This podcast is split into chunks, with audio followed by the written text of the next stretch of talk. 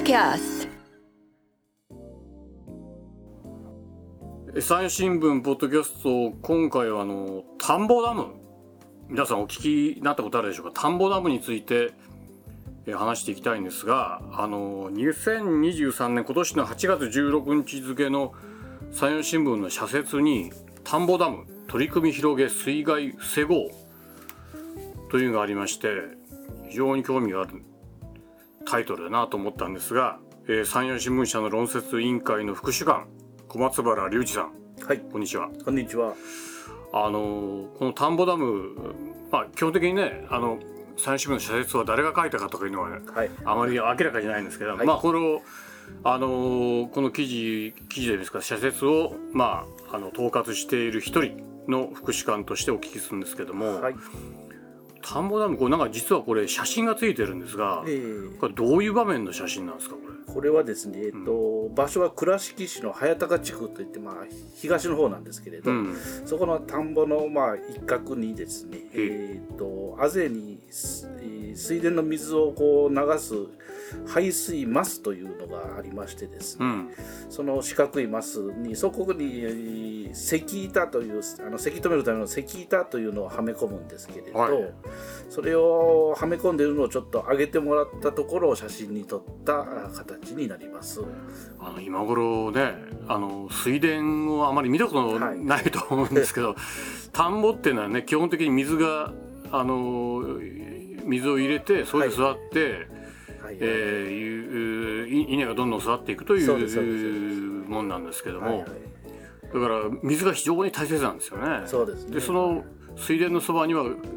大概用水路があると、はいはいはい、で用水路に水田から流れる排水、水が出るところが、はいはいはい、に排水マスというのがあって、そこをせき止める板のことですよね。石板っていうね。そうです、石板ですね。で、その石板にですね、直径4センチぐらいの小さい穴が開いているということを、イメージしていただければいいんですけれど、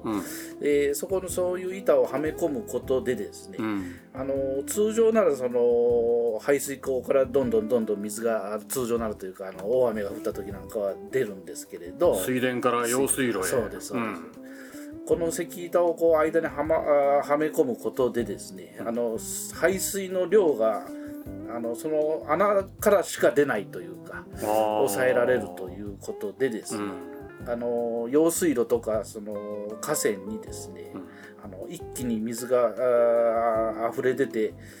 地域一帯が洪水になってしまうような事態を防ごうというような取り組みなんです。だからこれあれですよね、2018年に西日本豪雨があって、はいはいはいはい、西日本豪雨が我々にとって非常に印象的なんですが、最近、はいはい、この気象の変動で、むちゃくちゃ雨降るじゃないですか、はいはいはい、それも一気に、はいはいはい、一気に降ると、その川があふれて、浸水被害があると、でこれを防ごうということの一環ですよね。そうですよ。だからある程度もう田んぼの中で水を一時的にでもちょっとためようというか、出る量を抑えようということの取り組みですね。だからこれ穴開いてなかったら、はい、この田んぼの方があふれてしまうと。そうですね。そんなはなりますけどね。ほんでこれ基地の中でも書いてますけど、結構効果が実証実験であったんですね。実証試験が一応倉敷市の方でですね、2019年度にされたそうでですね、その時の試験ですと、西日本豪雨と同じような雨の量が降ったとしても、水田から出るピーク時の排水量が、5割から6割程度を抑えることができたということが確認されたそうなんです。半分以上ですね、抑制できたというピーク時の排水量をですね。ということは、かなり洪水になる危険性が抑えられると。そうですね、はいはいはい、いうことなんですね。でこれなんか見ると、石板ですね。石板に穴開けるだけなんで、はいはい、あまりお金かからんようにそうなんです、まあ、実際こういくらかかったかはちょっと聞いてないんですけれど、その分も含めですね、倉敷市の方が割とこう、補助的に支援するということでですね、で排水マスの整備したり、その石板を作ったりとかいうようなことであるとか、それから導入するときにある程度やっぱりこうあぜをきちんと固めておかなくてはいけないので、そのための補強費を倉敷市の方がまあ全額補助するというような支援策を講じておってですね、こういうこともあって倉敷市で特にこの田んぼダムという取り組みが広がっていると、この早高地区でですね、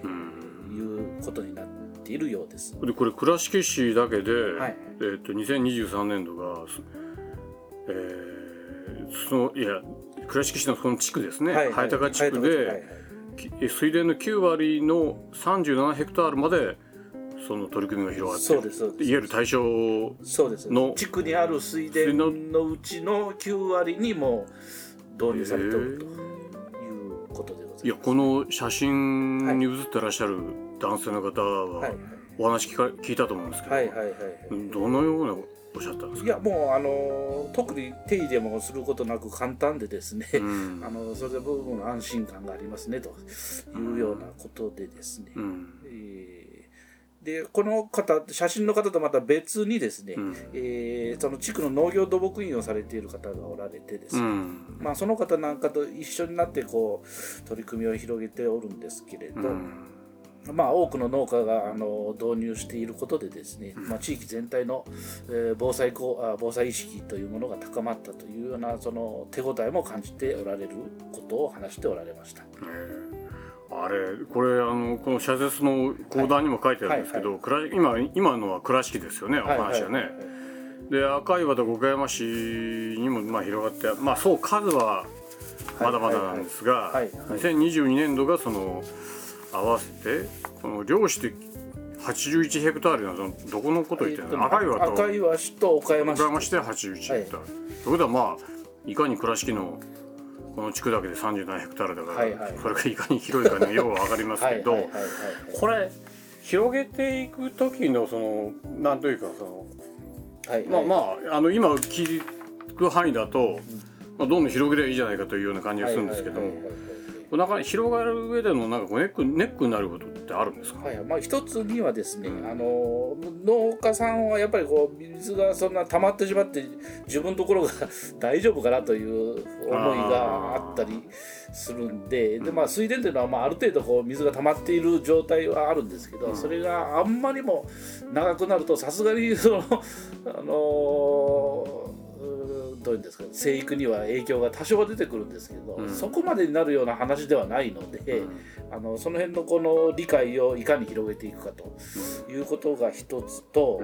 それからこの田んぼダム自体はですね、一つだけを取り組んでもあんまり意味がなくて、広い範囲で地域全体でこうやっていかなくちゃいけないということで、そのいかに多くの広い範囲の農家の理解を得るかと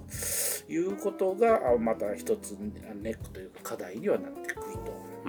ということと、それでこの農家さんも言われてたんですけれど、実際まあ最初に導入するときは倉敷市の場合でもお金は補助していただくにせよですね、その後あぜが例えば崩れてきた時の補修費ですね、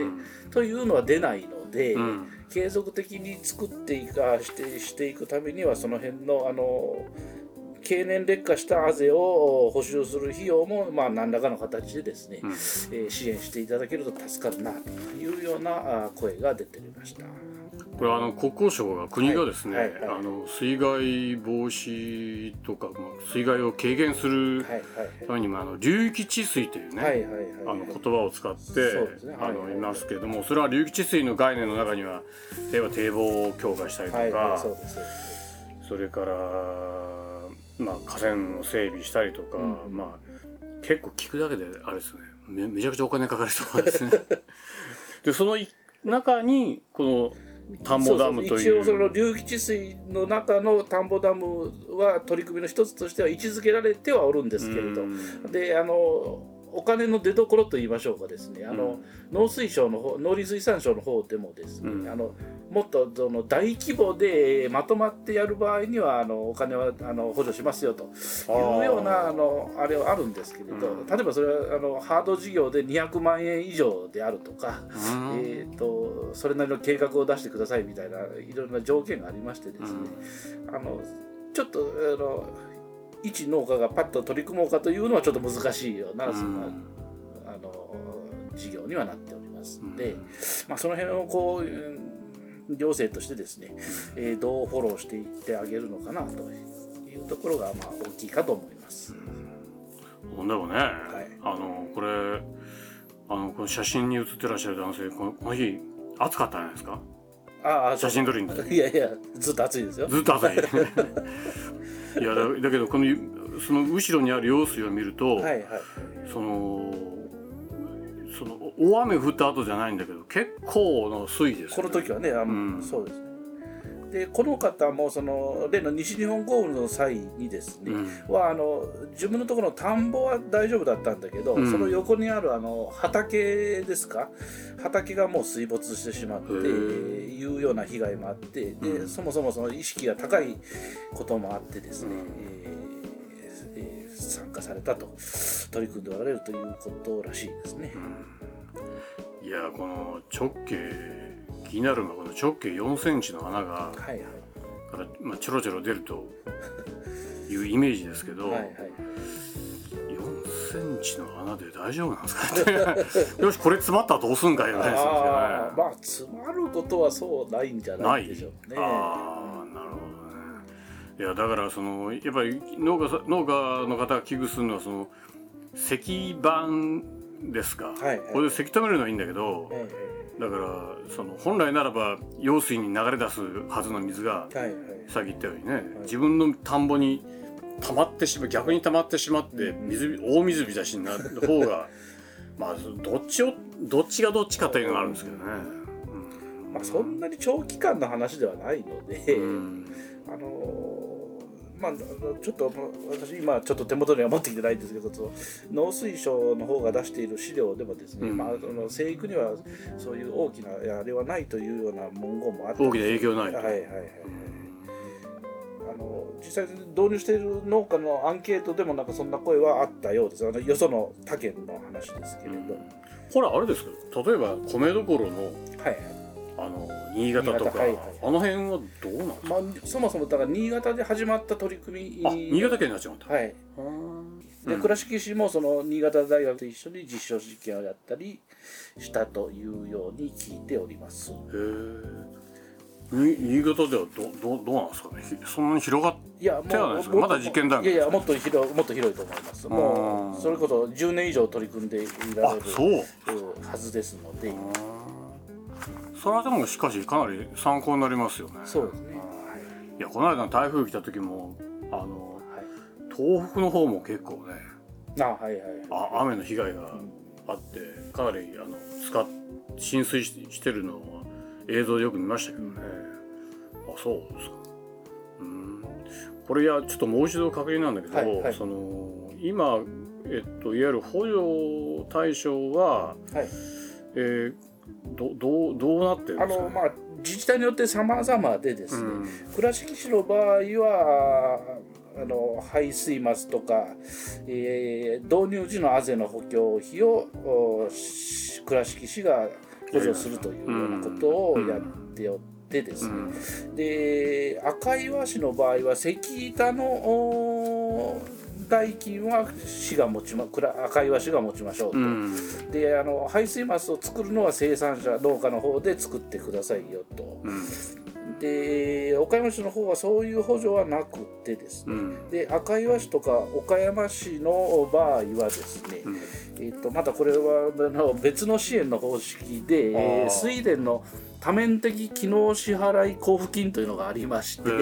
これはそもそも集団で例えば農地の水路の泥上げであるとかですね、ひび割れの補修をしたりですね、農道の部分保守をしたりするような活動、集団で活動することに対していろいろお金を出すという補助金があるんですけれど、うん、その中でこの、田んぼダムに取り組むと10アールあたり400円を出しますよと、うん、加算しますよというような、うん、補助金はあるのはあるんで、岡山市なり赤岩市はこちらの補助金で、まあ、ある程度こう費用を出ているというようなやり方でやっとられるようです、うん、これしかし、はい、自治体によって対応がちょっと分かれてるというのが、はいはいはいはい、まあ、いかがなものかなと思うんですよねまあそれは積極熱量の高いところと、はいはいはい、それからまあ水田のいわゆる作付け面積のね、はいはいはい、多いかどうかというのも、まあ、ありますよね。でまあどこでもかしこでもできるわけでもなく、ある程度こうまとまった田んぼじゃないとなかなか意味をなさないというか、うん、街中にポツンと一つだけあるような、一枚だけあるようなところでやってもなかなかこう意味がないというか、いうものではあるので、まあ、いかにまあね、例えば中山間地の棚田がと地区ではちょっと対象が、うん、そうですね、ちょっとではないということですね。まあそもそもあの辺も含めですね、まあ、田んぼの保水機能というのはそもそも持っているものなのでですね、それをまあより生かしていこうという取り組みですね。うん、はい、いやどっちにしてもあれですよね、水田、まあ、特に記者なんかやってると、はい、いわゆる取材ではこう対象としては見ますけど、はい、いわゆるこれが田んぼというのがいわゆる浸水被を防ぐものであるという認識がなかなか持てるんですよね。そうですね、はいはいはい、で今後どうなってきそうなんですか。いやまあいろいろ、まあ、課題はあるとはいえですね、うん、これだけこう異常気象でいろんなところで大雨が降ったりする事態ですのでですね、うん、関心の高い関心を寄せる農家も割とおられるようでですね、うん、うちの方ではどうなんだみたいな声もなんかあるようなんでですね、うん、まあ確実に広がっていくのは広がっていくとは思います、うん、はい、いやだから去年の2022年1月の、記事があるんですけど、倉敷での田んぼダム、でこの時岡大工学部の先生がですね、教授が、いわゆる導入する時の負担を軽減したり米の生育に影響がないことを PR することが大切じゃないかと、いわゆる普及するにはですね、それが生産者の不安を解消するのがそういうことですることで普及できるんじゃないかと、が加えて保守ですね、のコストが誰が引き受けるかできちんと制度化する必要があると、はいはいはい、まあ、まさにそうなんですけど、はい、まあ、これはまあちょっとすぐにはなかなかできないけど、まあ、できるところからやっていただくということしかないのかなと、農家がそういうふうによしやろうという、ね、理解を示さないとね、うん、なかなかあれでしょうかね。まあ何にしてもあれですよね、こんだけガンガン台風が日本に来て、はい、でどっちかというと亜熱帯風の天候になって、はい、集中豪雨が珍しくないとなると、やっぱり何時かしかの対応しておかなくちゃいけないということですかね、はい、で今後どうなんですか、松原さん、はい、田んぼダムまた追っていくんですか。地道に追っていきますどうですか、分かりました山陽新聞社論説委員会の副主幹小松原隆二さんでした、はい、ありがとうございました。ありがとうございました。